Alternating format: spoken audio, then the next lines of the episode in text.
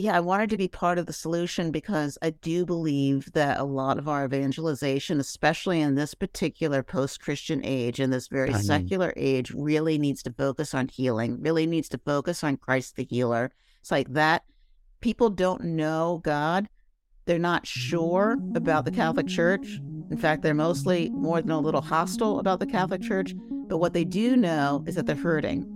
Welcome to the Ron Huntley Leadership Podcast, helping leaders be a positive catalyst on the people they support, the organizations they serve, and the communities they live. This podcast will make you think, laugh, and grit your teeth with new determination to make your parish or business a place of transformation, passion, and purpose. If you're still breathing, you are powered for impact. Welcome back to the podcast. My name is Ron Huntley. Thank you for all that you do in your businesses and your church to lead well. Today's guest is the author of Four Ways Forward. Uh, I'm with Susan Windley Daoust, and, and Susan is the Director of Missionary Discipleship at the Diocese of Winona Rochester. And so, Susan, welcome to the show. Thank you, Ron. It's a pleasure to be here. I thoroughly enjoyed your book. I have it highlighted and just crib notes on the side. I laughed, I stopped, and I thought, and I reflected, and I was nodding, and I was saying amen, and and I learned so much from your book. So thank you for taking the time to put pen to paper with your wisdom and your experience. Thank you. I really appreciate that. It's great to get feedback. It's a kind of lonely enterprise when you're writing, and you hope somebody's going to say something. That's all right. right? It is. It's, yeah, it's you're you're going on a hope and You've a prayer. before, you know this. It's I kind of do. you know, all right, uh, maybe. Yeah. It's so true. It's so true. And so, for, for those of you that are listening, this Yeah. whole book looks at uh, the subtitle is Becoming an Apostolic Parish in a Post Christian World. Like, hello, like, isn't that everyone's struggle right now? Like, we are in a change of an age. Right. And and the way we did things in the past is not bearing the fruit that we'd like it to, and we all know it. And so, becoming an apostolic parish is not easy. Becoming an apostolic leader is not easy. So, we're going to talk about some of those principles um, that came that uh, Susan talked about in her book. But I'd like to start with part of your story that you tell in the book that I just found so fascinating because you're an educator and Right. you've been an educator for a period of time. Can you share with us that some insights into what you saw over the years as you were been educating? Tell us that. Sure. Yeah. I um, was college professor of theology for, I think, 22 years total. Um, tha- that's what I did, you know, straight out of the gate and loved it. Absolutely loved it. Loved teaching, mostly worked with undergraduate students and taught a lot of general education classes. So, you know, everybody was so happy to be there. Not really. but they had course. to take the courses to, to get the um, degree. Right. So, in one of these general education courses that I taught just about every semester, it was called Christian View of the Human Person. I had them write a spiritual autobiography. And when I first assigned that, um, again, really at the very beginning of my career, I thought it's like, ooh, I'm not sure anybody's really going to choose this one. They're probably going to choose to the option to do to read a religious autobiography and do a critique. That's like they're not going to open up like that. I was so wrong almost everyone, every single time, did the religious autobiography. And they would say things like, wow, nobody's ever asked me to sort of think Right. about this before. So, I mean, they loved the assignment. I was honored to read their assignment. Um, Uh-huh. But one of the things that I really saw was the rise of the nones, honestly, over those 20 Mm. years in a big way. Um, like I said, I taught at a Catholic university. And um, you know, when I started there, it was about 60% self identifying Catholic, and most of the rest were self identifying Christian. Um, by the time I left, it was about 50 50. So, not, you know, it was really before things dropped in a big way with this generation. But you could see in their stories, they were dropping already. I, I don't know what they were thinking when they were putting things down on paper uh, in terms of you know what do you self-identify as in terms of religious affiliation but on the other hand you could just see with each passing year more and more students saying yeah i don't know i don't know if this matters it's kind of, i know you want me to say at this point it's like you know this is where God helps because a lot of them have some really difficult stories. I think every human being does when you come right down to it. But mm-hmm. for their age, it was always just touching and kind of heartbreaking uh, what they had already lived through. Right. It's like, I know what you want to tell me. It's like, uh, this is where you lean on God, where God steps in, you know, that, that you have a, you have a friend in Jesus and, you know, any one of those things. Like, and they say, I, I just don't know. And to be honest, not sure they care, right? Uh-huh. I mean, there's uh-huh. a big sort of meh going on with these things. But, you know, that would be a little bit more, it would be difficult for me to accept as a Christian who really holds this as being, um, you know, the identity of my mm-hmm. life and everybody else's life, you know, so transformative. God is so good. It's kind of like everybody wants to know about mm. God. They just look in other places.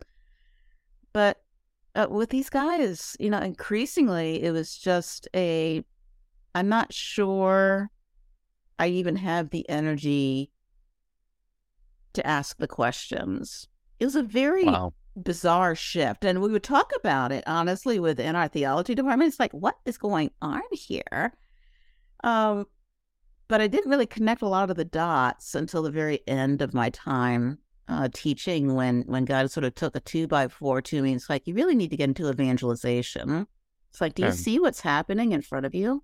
And it's kind of like you're you're feeding them meat when they really need milk, right? You're starting a little too high. You're assuming they're disciples when you know, God bless them, they're not. You know, they're not. It's they're they're not identifying with a relationship with Jesus Christ. They don't even know that that's possible. So yeah, that that kind of brought me to a place where I decided to leave academia and was given this job um, as director of missionary discipleship, working with parishes. Well, geez, a couple things, like even the fact that you saw this, you experienced this, you were reflecting on this, you were impacted by this, yeah. and you allowed yourself to be convicted by God to shift. That tells me that you didn't have a job, you had a vocation because yeah. If you were just doing your job, you would have kept this wonderful job as a professor and kept doing right. your job, had wonderful vacations and enjoyed your family. But it sounds to me like, no, I felt like I needed to make a difference. I felt like this, like, right? Because why else would you change? Uh, like, so good on you. Like, way to go. Well, Thank you. But you know, honestly, if you're a person of prayer, it's kind of like, and God tells you directly you need to leave, it's like it, it does become a moment, doesn't it? Right? Yep. It's like you need to leave and you need to do this. I mean, it was a very direct call. Mm-hmm. And I could have said yes or no or pretend that it didn't happen. And I couldn't pretend it didn't happen. It did. Mm-hmm. And so, you know, it, it, probably took longer than it should have. But, you know, within a few weeks, kind of, well, okay, Lord. I mean, if you are really, really saying this, it's like you need to find me the the work though for right. this because we're in a position where it's like I'm yeah uh, the person with the health insurance for my family and that sort of thing. We're in the United States here. Yeah. Uh, not, yeah. and so, I mean, really, literally days after that, uh, the vicar general of this diocese came to me and it's like, you know, I know this sounds crazy, but would you ever consider like leaving teaching to work for the diocese? You got to be kidding me. No, I'm not. Come on. That's exactly how it happened. So, you know, you open the door when God knocks, and it's like, okay, great, here you go. yeah. Wow, that's beautiful. You it know, was. you said something else that I think is so important to understand for people that are listening. That you know, you know, as a theology department, you were assuming that everyone was already disciples. Like that was right. the underlying assumption. You're a Catholic university; it's a fair assumption. I would suggest that, and I see it all the time, that at Catholic churches, priests assume that everybody there is Catholic and everybody there is a disciple. And I thought that I think to myself, what a horrible assumption. Like right. that assumes several things. One, you're not evangelizing because you're bringing nobody new. Two, right. nobody's inviting their friends and family or neighbors that aren't Christian. Like we make all these assumptions that everything we talk about makes sense to everybody in front of us and everybody's Catholic and right. everybody believes what we believe. I would say the opposite assumption would be a far more hospitable assumption and more effective. No, I think so too. I mean, and part of the challenge is that we have these sacraments of initiation. And I think for a lot of people who are in leadership, they assume it's like you have the sacraments of initiation, then you're a disciple. It's like 98% of parishes that I've encountered in terms of the sacrament of confirmation in the United States, this usually happens when a person is a teenager. And mm-hmm. they say, it's like, well, see, they get to make a decision. It's like, yeah, but what does it mean when they make that decision? They receive the sacrament and the overwhelming majority never return again. It's like, yeah. Receiving the sacraments of initiation does not automatically engage discipleship. It does some very real things. Okay.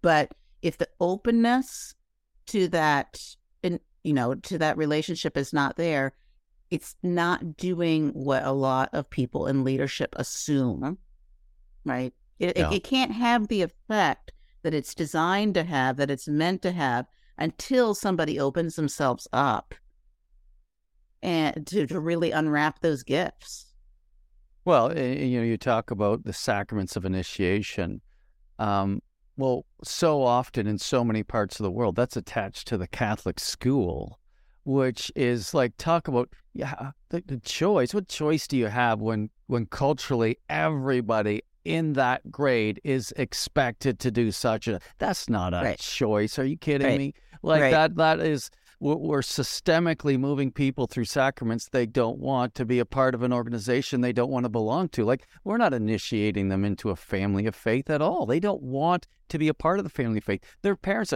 the probably the number one issue that I get in coaching uh, Catholic uh, pastors and their teams around mm-hmm. around the world is, and everybody says the same thing. Yeah, we got to get the people at school. Nobody goes to mass or very few people go to mass. They just don't care. It's like you hit that on the head. But they also think that that's low hanging fruit. And I often yeah. think, or they've been inoculated with the power of the gospel. We've given them just enough of Catholicism to know they don't want it. It, you know, schools are such a challenge, honestly. Uh, I, I mean, and they have such incredible possibilities. There's no question about it. I mean, I've seen Catholic schools just produce some very effective disciples, but it, there needs to be a lot of intentionality about it, right? Eh, you can't just assume that if you give people information about the Catholic faith and you have mass, say once a month or whatever, that that's going to do it. It's like, in my experience, sometimes schools are going to assume it's like, well, they need to be getting it at home, which they do, honestly. Okay. Mm-hmm. And you know, home is going to say it's like, well, they're getting it at school, you know, and when they're both saying that, nobody is getting it. Right? Mm. You're passing the buck when really it's everybody's job to try to invite people into discipleship. But see, that's a hard thing for adults to do, you know, leaders are not, when they don't quite have a grasp of what it means to be a disciple, right? right? It's like, you know, the whole idea of parishes even having a discipleship plan is just a brand new idea for most parishes. Right? It's the rare parish in my part of the world that actually has adult faith formation. Um, yeah. And we need that. I mean, do you actually think it's like, oh, we've got it all at age 18? It's like we don't like literally anything else that we do in life, except apparently religion. but I mean, it's just so sad because there's such incredible riches within our tradition. Oh, and you know, and you know, and these don't need to be like you don't need to be an intellectual powerhouse to appreciate these things. You know, yeah. we're, we're talking about the walk of discipleship. We're talking about a deepening spirituality. It's like Teresa of Avila is actually one of the most accessible writers I've ever read. You know, certainly her ideas are even more accessible. It's like this is really available to everyone, but it's a rare Catholic adult that knows that. Um, it really is. It's tough, isn't it? Like, uh, you know, I know so many Catholic educators that their hearts are absolutely in the right place. They're yes. dynamite disciples and they're right. laying their life down in service of the church through the schools and everything else and it is a slugfest. And again, I know so many pastors have the best intentions. They are disciples and they are doing everything they can and it's tough. So all to say that those of you that are in the education world and or trying to work with schools and turning a church around, I know how hard it is. It really is hard. Incredibly worthwhile. Best journey ever but it Mm-hmm. a fight. You know, one of the things that you talk about in the first chapter is that we're beyond Christendom. Tell Yeah. me what, tell me what you mean by that. What are you seeing? What do you what do you, what's your discernment on all that? Oh gosh. Well, you know, if your um your listeners or viewers are familiar with Monsignor James Shea and his book From Beyond Christendom to Apostolic Mission, it's like I'm reading Christendom in the way that he is as well. And that is not as some kind of um, period in the Catholic Church where we're talking about the church being in charge of a nation state or a culture uh, some people do call that Christendom. He thinks of it more as a time period where we've really got a Christian imagination in the Mm. culture. And, you know, Tim Glemkowski, who's another uh, writer and person I, I admire very much, and his book Made for Mission uh, talks about a lot more colloquially when he says, kind look, we used to have a culture that was like playing bowling, only you had bumpers. Okay. So so if you threw your mission ball down, you know, to try to hit those pins and you really messed it up, okay, and it's going for the gutter, it would get bounced right back into play because the culture had Yeah. a kind of Christian imagination, right? It's kind people it's like, "Oh, yeah, yeah, yeah, yeah. You want to go here instead." Okay. We don't have that anymore, right? Right. We have a secular imagination in almost all ways.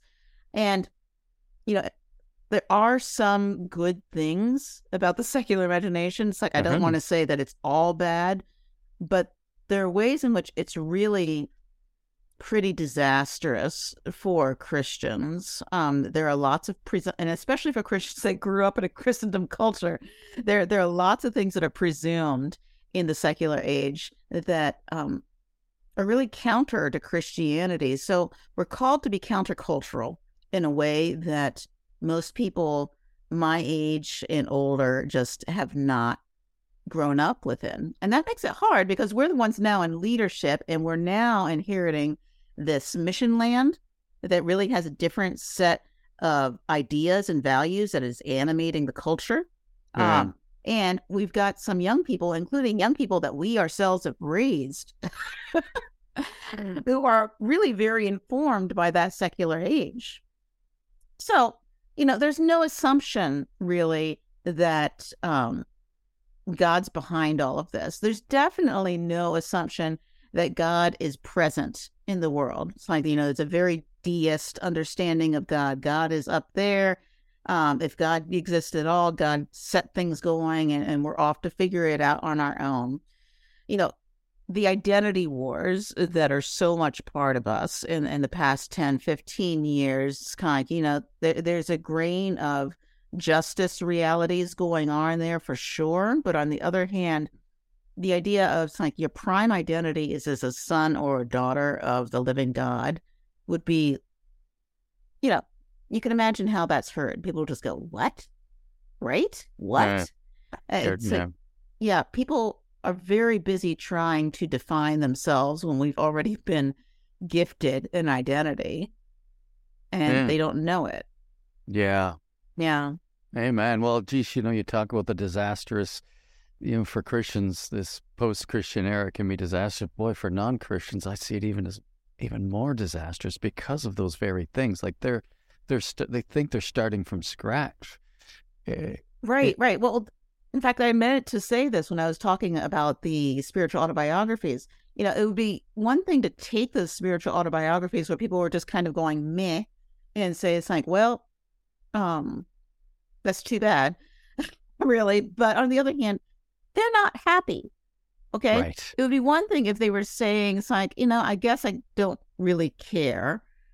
Um, but they're miserable, absolutely miserable. I mean, Yeah. they are a wounded people. Now we all are, but they're a wounded people that really doesn't know where the doctor is. And, um, And that's just not hard, it's dangerous. yeah, Yeah. wounded people who are l- losing hope and have very little direction. Like that is scary.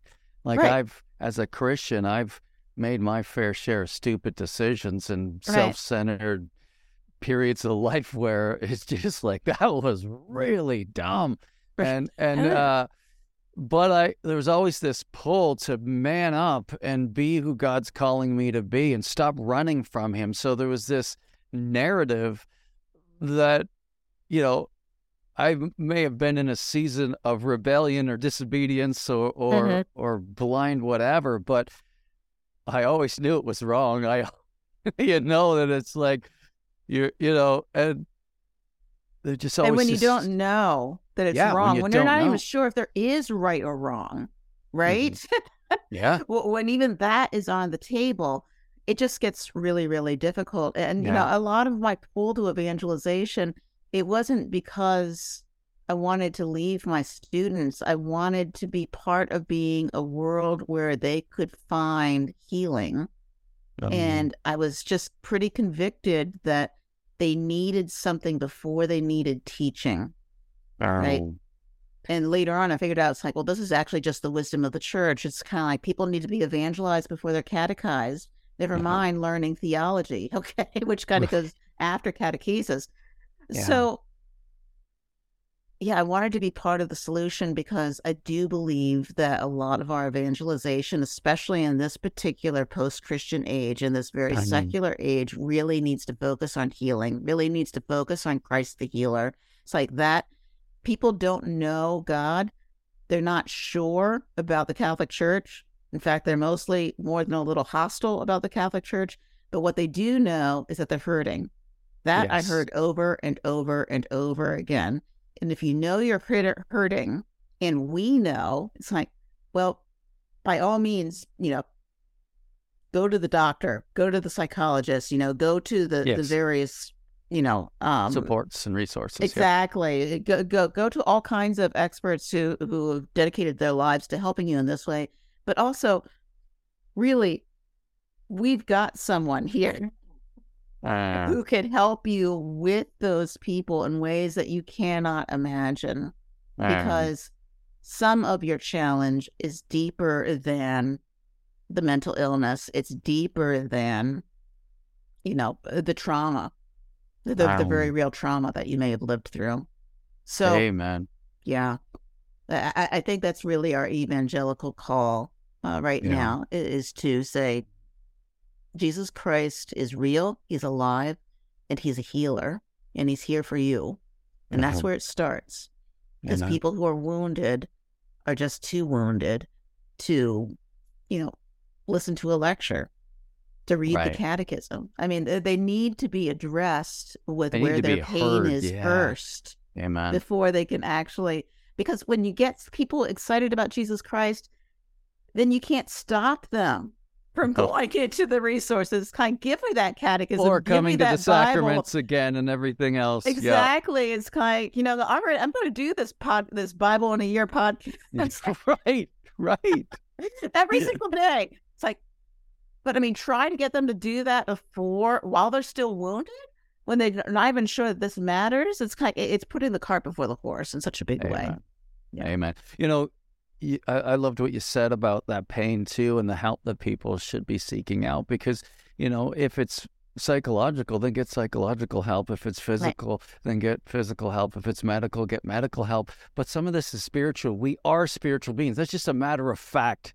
And it's like we we've this post Christian culture just ignores that. And then we get ourselves into spiritual trouble. Well, there are spiritual solutions to our spiritual pain, but we have to acknowledge the fact that it's part of being human and stop denying that and maybe maybe explore that is there does God is it possible God has something to say? Right. And and you and I both know the answer is yes, but boy, there's nothing like, and this is evangelization. Let's segue to this. There's nothing like Okay. when somebody who doesn't know all of a sudden knows. It's the funnest thing in the world. Their whole life changes. It's like, oh my gosh, I didn't even know this vista existed. And Right. it changes everything. Right. Right. It changed No, everything. It So, does. yeah, it, it, changes their autobiography, right? That's right. That's right. So And it's so- like, oh, I've got a story to tell you. Let me tell you. yeah, right. I used to think No, like you think. This is what happened, and this is the difference it's made. That's right. and it just I never grow tired of those stories. And so as you transitioned, uh, you know, your vicar general gives you an invitation. You, Yeah. You uh, continue to follow the prompting that God put on your heart. Tell me a little bit about what that's done for you, shifting into that space, and maybe too why priests and other leaders who may be very trained and competent in catechesis and education, like what are they in for? Like what's the what's the word for them? So tell me a little bit about your Oh boy. transition. Um, okay, well, this was a new position um, for my diocese.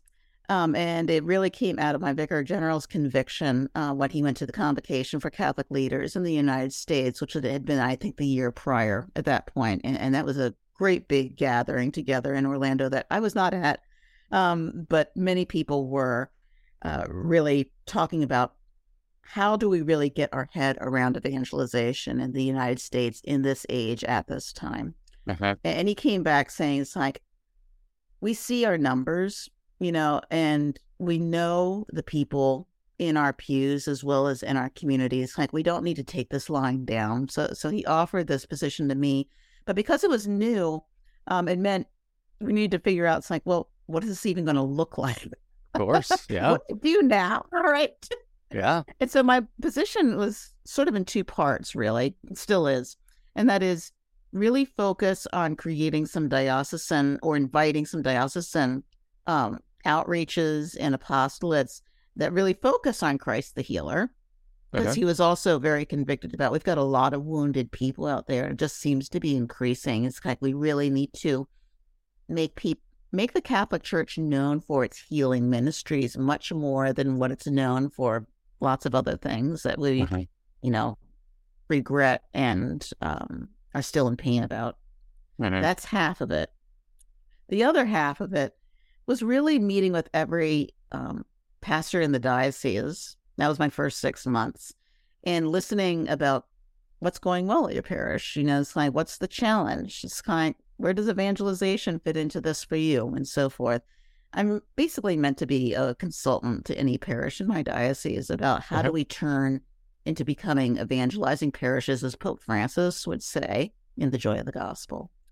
Uh, so one of the things I learned from well, first off, the healing ministry stuff just took off. Boy, I mean, it, it just tapped a need, uh, and that was beautiful to see. Give me give me terms of the one or par- two give me one or two examples of what types of healing ministries that Okay, sure, yeah. I mean, really, our biggest success story, I would say, would be um, re-inviting Unbound prayer ministry into our diocese. Yeah, Yeah. Yeah. So there's a book called Unbound, right? Absolutely, yeah. Yeah, and this yep. is Heart of the Father Ministries, and I can't recommend them enough. They they do some absolutely remarkable work, and we were really blessed that um, there were a handful of people in the diocese who were trained in this about ten years prior to my start, Uh-huh. and had been praying for diocesan ministry for those ten years. And I had it in my mind because I just read the book, honestly, and thought, Sure. like, boy, this is really, really good. It's like, I wonder if we could introduce this in. And I mentioned it, and Those people like, were we just like, prayed for this for 10 years. yeah, So, yeah, it, that was amazing. But awesome. that, that's been great. Um, Catholic in Recovery was another uh, new Awesome. apostolate. It's still pretty new that we invited in. Uh, which is exactly what it sounds like uh, for for people who are in recovery from various addictions. Um, Like a 10 It's step like program or AA. 12 step. Yeah, perfect. It's like Yeah. AA, but but but it has a sort of specifically Catholic bent. gotcha. So it's meant, not meant to be in competition, but really actually to work together for people. Yep. Yeah. Cool. So Thank you. that went really Thank well. you. Love it. Yeah. Okay. So those things started to take off, which was awesome. Yeah. Continue. All right, sure. Um, and then working with the parishes. Uh, that was the heart of it, and it still is, honestly. But what I learned was that, first off, all the pastors, it's like nobody's really against evangelization. No. You know, I mean, they- may not necessarily like the word, they may prefer to use other terms, and that's okay. Um, nobody's against evangelization, but I cut it on bone. I mean, the idea of every single one of them said we need to um, evangelize the people in our pews first. And it's like, I don't disagree. It's kind of like, but if you get people from outside of your parish, you know, if you focus on evangelizing people outside of your parish, they'll be the ones who will evangelize the people inside your parish. Oh. And another one of the pieces that I continually heard was, and I completely sympathize the longer I'm here, it's like, I just can't do one more thing. I mean, I'm one human being. I, I there's just so much further I can stretch, and I'm already, you know, trying not to get that close to the breaking point for my uh-huh. people. So like, here's the good news for you. It's like, I don't want you to do this. I want your parish to do this. It's like, uh-huh. look, when we talk about evangelization, it's a call of the baptized. So one of the cultural shifts that we need to make uh, is a pretty old one that a lot of people know of. And it's like we need to get out of the father's going to take care of that mentality. Um, and the role of the pastor is really to set the vision and be the leadership to encourage the people of the parish. It's like, this is actually your call. It's like, and you want to take up this call. It's like you may not be using the words evangelization, but there are things that you really care about where that's really what's going on underneath. You know, every one of you parents that is worried about your kids that are not coming to church, it's kind guess what? You are wishing you could evangelize your children. That's what's going on right there. It's like, so let me give you some tools and some encouragement and some prayer to help you do just that. It's like, all right, those of you who work in the larger community, it's like, and you wish you could do something for these people over here. It's kind of, what you're talking about is, you know, possibly a number of things, but it includes evangelization. It's like Amen. it includes inviting them to consider Jesus, to pray with them, you know, to, you know, just introduce them to anything at our church and let them know it's like, we're here for you. You know, okay. if you wanted to explore more, it's invitation. We need to become a culture of invitation. Mm-hmm. So it's not that much, to be honest, that we're asking pastors to do. Now, they could do a whole lot more, and I know some do. It's like, but it's really about empowering the laity.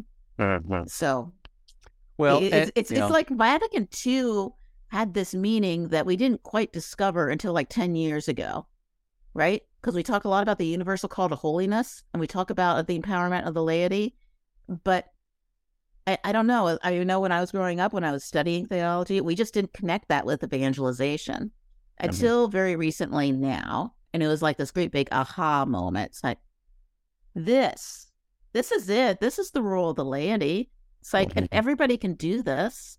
It's just, we haven't seen it modeled by anybody. So mm-hmm. we all have to do it for the first time. And that's the scary part.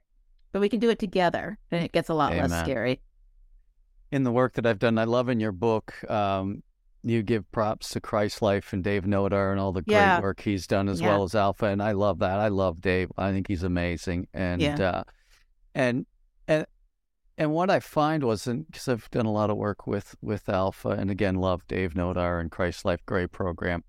Um, but the truth is, and this is my experience, because I remember years ago, you know, the the alpha coordinator for Atlantic Canada. She's just amazing, Elaine Young. Um, and, you know, she'd get so excited about different things as it related to, to numbers. And, and if there were Catholic churches doing alpha, she'd get really excited. But I was never as excited because I knew how awful we were at leadership like the Catholic Church is so awful at leadership that even something as good as Christ's life or Alpha rarely produces the fruit it could or should because we literally don't know how to lead. It's not a part of their formation or education.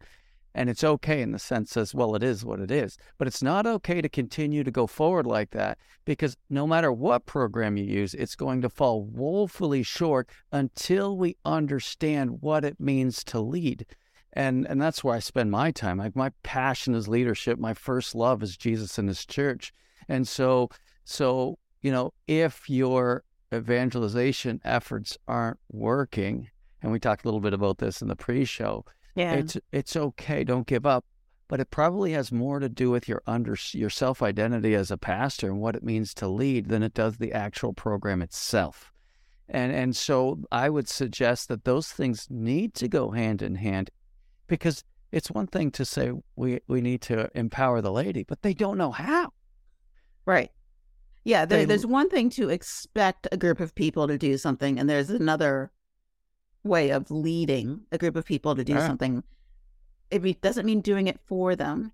It's like, and, and let me say, I mean, this should be really, really obvious to people. It's like, if evangelization is the work of the presbyterate, we won't get anywhere. And it's not because they aren't good men No, and, and even holy men. It's like, heroic.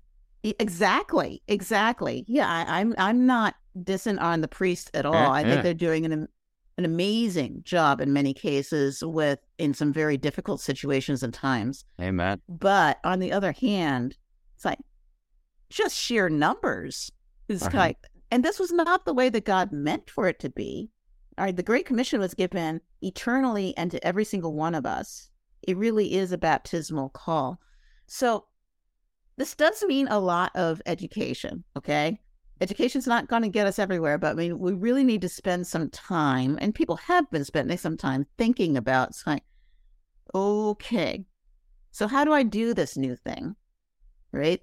Uh-huh. it, it helps me that you know historically people have done this new thing but how do i do this new thing what does that look like and there Um, are just the, an enormous number i was we were talking about this in the pre-show too um about uh, the holy spirit has been so active really in the past 30 years just raising up different apostolates to do exactly this i mean Uh-huh. it's part of the reason i wrote the book was because there are just so darn many of them that I kept talking to the priest like, well, I don't know. I was thinking about, you know, Christ Life and Alpha and the Amazing Parish and discipleship quads and um and this and this and this and this. Like, Evangelical Catholic and yeah, yeah.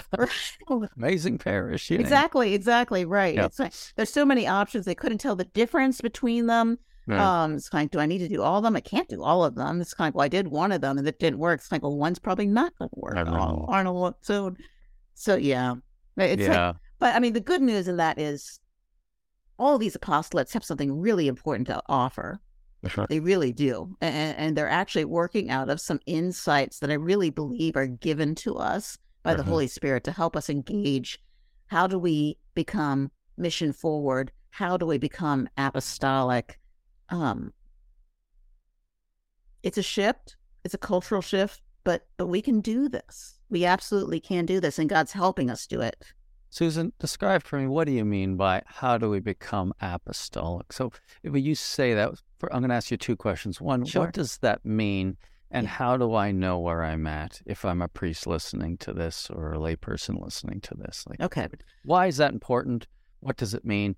And how do I figure out where I'm at with that? So you hear the word apostle and it means sent, right? Do you believe that you are sent? And who are you sent to? I mean, can you answer those questions? Uh-huh. Something really as basic as that. If your answer is, I, I would say, if you're um, a pastor or staff, you have a, a director position in a parish, and you say, it's like, well, I'm sent to, you know, the people who, you know, come into this church. It's like, I'm sorry, but that's the wrong answer. It's like, I'm going to be bold to say that because my answer comes from scripture. Okay. You're sent to go and make disciples of all nations. You're supposed to go and be my witnesses. And it's not Yeah. just to the people who come into the door. I mean, sure, don't ignore them. I get it. But Right. on the other hand, it's, I think one of the most important things that we've really lost as a culture is understanding the parish as a geographical area. Um, and that actually helps people a lot when I mention it because it's kind of your parish is not your church. Okay. Right. Your parish is your geographical area. And you have a geographical area because it's a mission field. I mean, canonically, pastors are actually responsible for the spiritual welfare of every single person who lives in that geographical area, whether they're Catholic or not. Uh-huh. It's like that gives you a big clue as to how we're supposed to be acting. We're supposed to be doing this outreach. We're supposed to be serving our community, certainly beyond our community as well. We're a global village in ways that we never used to be, but Uh-huh. that doesn't mean at the expense of our community. It's right. like God put us in our particular place for a reason, right? And gives us the graces to work with that particular place. So, yeah, that's what I mean by becoming apostolic. I mean, really looking outward, right? Right. Really recognizing who am I sent to, right? Uh-huh. It's not just and I would say most bump most- into you. right, and I'd say most Catholics don't feel one bit sent. They feel like, no, I go to church. Right. They, they don't necessarily. this is my choice. And if I don't like this one, I'll go to another. right. Right. And, and, Yeah. you know, I was just reading, I've been reading this week through the first letter of Peter, and in chapter five, it says this, which is, it, there's just so much in scripture. Like there are just so Yeah. many perspectives in scripture. It says this be shepherds of God's flock that are under your care, watch over them. And so that language just says, hey, you're the priest. Um, we're going to give you a bunch of vulnerable, borderline useless people and just take care of them because they're not, they're really vulnerable and weak and pretty much useless. So just, just coddle them and care for them. And I think to myself, well, th- that might be the case for some people. They're going to be vulnerable and broken. And yes, we need to heal them. But I would suggest that, you know, this is your, this is your team to mobilize for impact like mobile make the Right. world a better place like eh, give Right. people meaning and purpose by laying down their life in love and service of others help them make a positive unbelievable impact in the world you're never happier than you are when you're using your gifts to to make others great and to me that's the church at its best it's not this i remember watching the podcast with uh, I really enjoy Jordan Peterson. I really enjoy Bishop Mm, Robert okay. Barron, and uh, and it's my had a- bishop, by the way. no, it's not. It is. Awesome. Come on. Yeah. It, and it it, was it shocked us all. He got appointed to Winona Rochester. So anyway, Is that go on. right? Oh, that's fantastic. So he's going to hear this, so I have to be careful what I say next. And so I'd love to have him on the podcast, by the way. But you know, they talked, and and Jordan really challenged him. You know, you know what the problem is with the the Catholic Church, and Jordan has a ton of respect for the Roman Catholic Church. He Yeah. said, uh, "You don't ask enough of people." I just thought that was so cool. I thought that was Yeah. so cool because we ask a ton of our priests, but we don't ask a ton of our lay people. Right. And and I I can be honest, like I I look at my own evolution as a leader, a lay leader in the church, and I remember I used to run Alpha like this. Now, I'd recruit people to be on team, and then just I'd say, Wendy, you know what? Can you would you be interested in, in serving on team? We'd love to have you. I think you're great with people. I know how much you love Jesus and the church. I think you'd have a ton of fun. And well, how much time are you asking, Ron? Uh, well, you know, we we like you to be there a half hour early and stay a half hour late, and like come on the weekend. Plus, you have two training sessions. But if you can't make all those, that's okay. You just give us what you can. And I used to, that's what I'd say to people. And so I'd basically say, give us as little as possible, and I will do all the rest. I was just like a priest. That's priests do that so often. Like they just, they don't want to inconvenience people because they know they're busy. And so they ask very little of them. They give them all kinds of outs. And then, and then you pick up the, and that's exactly how I used to lead until one point I was challenged by somebody to say, don't ask everything of people, allow them to fail, and keep be there to pick them up and encourage them, but expect a ton from people. And when I shifted my expectations, their contribution went through the roof. It went through the roof. And I stopped filling in their blanks and started letting them feel the weight of failure for the sake of learning and growth. Right. It changed everything. Right. And but boy, it took me a lot of years to risk failure. I was so I would be willing to do anything as if I was the world's savior. I was our church's savior. I was that program's savior. I had to get rid of this messiah complex and start learning to lead and it wasn't easy for me. You know, it's interesting. You're you're talking about uh, risking failure, but you could also say it's like you're also risking success. You know, right? A really wild success when you put a certain level of expectation on people. this is a really, really tricky piece. Okay. I, and I'm going to say this. It's like, you know, I work with pastors, but I'm also a layperson. It's like I'm married, I have five kids, you know, I'm well aware of the whole time management piece in a Yeah. big way. Um, and we have a culture now, especially with our younger people, where we feel busier than we've ever felt. You know, I've been reading a number of things about this too, and a lot of this does have to do with social media and how it becomes such a, an incredible time suck. I mean, I, I think social media could be at least a neutral thing, even positive, but yeah, we're online way more than we used to be, and it makes us feel busier than we are. People are Mhm. often really doing the hustle culture. It's kind of like they don't have one job, they have two jobs and maybe three jobs. So there are some real challenges to asking more. It's like, but I would encourage us to challenge that way of living. Okay, not not to. It's like, all right, I Not understand you may be you may be challenge it, working yeah. two jobs because you really Mhm. can't make ends meet. And it's like, Mhm. and, and by gum, it's like I want to be there for you in, in any way that's possible in that regard. It's like, but think a little bit about it. Uh, it's it's like, is there really a different way? It's like, or are you just saying it's like everybody has a hustle culture? I need to do that too. Right. Right.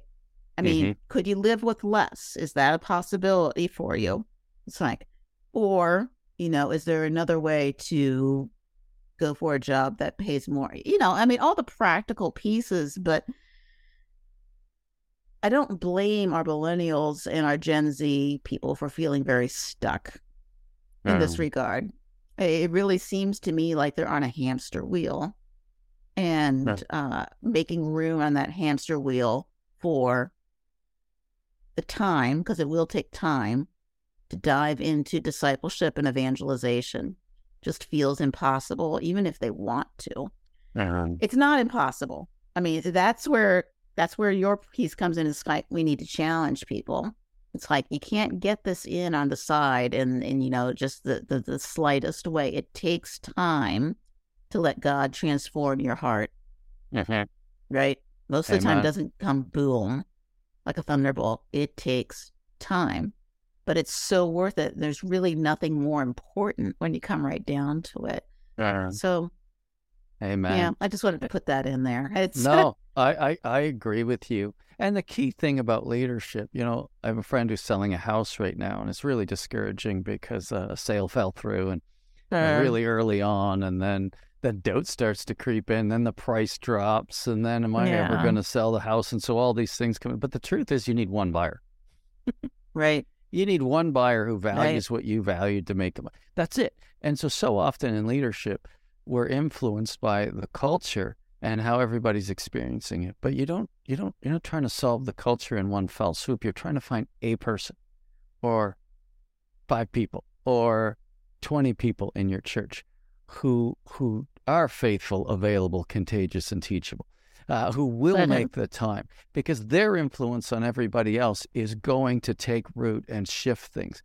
And, and so, you know, you're only trying to find a handful of people. Jesus changed the world with 12. He invested disproportionately in Peter, James, and John.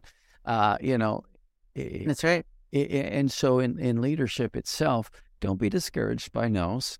Uh, don't be discouraged by people who let you down, but continue to to hold a high standard for where you're going, why you're going there, and what you're asking. You'll find the people if your vision is compelling enough, and and it's rooted in something that excites people, which which that's what vision is all about—a picture of the future that creates excitement and passion. Right. Um, you'll get your people. Don't give up. It's it's it's a really you know I'd say vision is Absolutely don't give up. But also, I mean, I continually say it's like pray and make a plan. Yep. It's like, you know, I, you know, another thing that I, I, I encounter, not just with priests, also with, it's like, you know, I'm praying for this. And it's like, and God bless them. It's like, good. Because I'm afraid too many people aren't praying for it. But yeah, we need to pray for this change. We need to pray for this mission. Um, but pray to make a good plan Mhm. implement the mission. It doesn't just happen on its own, right? Yeah. You don't want to be the person who's sort of throwing the noodles at the wall and just hoping something sticks. It's kind you can actually plan this out a little bit. Mhm. A- And you gave some points just right in there. It's kind of like, you know, you need one buyer. It's kind of, you need a small group. It's kind of, yes, you need to find the people in your parish if you don't know them already who are Uh-huh. going to be the people who are going to help lead this charge. They're going to pray with you.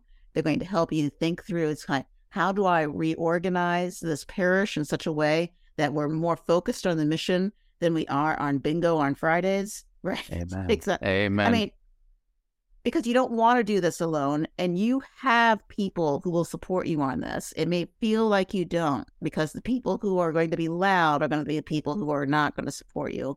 But you are going to have supporters, and you need to cool, you know, get those people into a corral, um, and empower them. It's like, I need you to lead the charge with me. Mhm. With Yeah. me. Amen. And there are Yeah. different ways to do that. You could do that through, you know, a small group process. You could certainly do that through something like Alpha or Christ Life, which really focuses on the whole hospitality piece and, you know, in, teaches people how to invite. One of the things that I love most about that the whole process is that it really teaches them. It's like you're not going to die if you invite somebody. Right. it's like, in fact, you'll have fun together. That's the other piece. Right. Evangelization is actually fun Right. it's joyful. Um, you know, there's all that. It's kind of like you, you could do a parish mission, but think about how you're going to follow up on that parish mission. How are you going to invite people outside of your parish to that parish mission? Mhm. You have so many opportunities. God will show you which one is the right one, I believe, if you pray for that kind of discernment. You don't need to do it alone. Do it with a small group of people in your parish who can see a better future for your Right. parish. Right? Amen. Amen. As I've worked with pastors to teach them how to lead out of a team, and that doesn't mean all these ministries because I expect them to have all those ministries, but really grab a handful of people around them and meet with them every single week to discern priorities, to discuss solutions to real problems, and to make the best decisions humanly possible so that you're not making them on your own. You know, there's no such thing as a well rounded leader, but there can be well rounded teams. And learning to live your priesthood out of a team of people who respect you, love you, care for you, have a diversity of strengths and gifts, have the emotional maturity to disagree on tactical things so that we're making the best decisions over and over again transforms your priesthood and your leadership. Yeah. Because if you're thinking about all those things in yourself, I get the fatigue that these guys are under. Like they are heroes. Like they are noble heroes. I love the priests and the priesthood. Yeah. Um, and and th- we are currently not set up for success. Um, and so we can change the way we do things to get results that we've never seen in this generation. 100% possible. I see it all the time. It is not easy, but it is possible. And Yeah, you know, it's not easy. It is possible, but you know what? Living the way we are living right now is not easy either, right? It's painful. Um, people are working very, very hard. It's like the the question is, are you going to work hard for something that's actually going to work in the culture that you've been given, or are you going to work hard and not see results? Right. Right? I mean, Right. it's or, or or see such small results and, and convince yourself as kind well that just has to be enough. Mm, No, I think I think there's more. It's like you know we need to allow ourselves to dream for more because this is God's dream that you know goes after the one for crying out loud, right? You know, it's like and we've got a whole lot more than one. It's like you know how are we going to follow His call to go after those lost sheep? It's like amen. and the great, you know, because God is so good, it's like, really, this is fun. I mean, yeah, it's work, but but I mean, it's really fun work. People ask me all the time, it's like, do you miss teaching? It's like, I miss the students. I miss that age range because I don't encounter them quite as much anymore. It's kind, but on the other hand, this, I mean, this is just crazy fun. It's like, it really is. Yeah, it I mean, was- working was- with the parishes, yeah. working with such good people, but every single time that I get to actually evangelize, uh, it's it's the highlight of my day. It really is. That is so beautiful. That's so beautiful. Wendy, that's a great place to wrap up. This is just this hope, this hope for more and God wants more. Uh, guys, you got to get this book. Yeah. Four Ways Forward. Read it. It'll make you think. It'll make you reflect. It's such a gift to the church. Wendy, thank you for being our guest today. And, and thank you for sharing your wisdom with us. Well, thank you. It was a lot of fun. Oh, I'm so glad. I'm so glad. And thank you for all you listeners that continue to follow, continue to share the podcast with others, to engage in the conversation. Please leave some comments, ask me some questions. What do you want to hear about as it relates to leadership as a Catholic, whether in your business or in your church, that we can break open, discuss, tackle head on? I really appreciate all that you guys do. Thank you. Please favorite, subscribe, whatever that looks like. Uh, it all helps the message get out there. God bless you, and thank you all very much. I want to encourage you as you lead this week, be faithful to God and generous to others. See you next time, and remember if you're still breathing, you are powered for impact.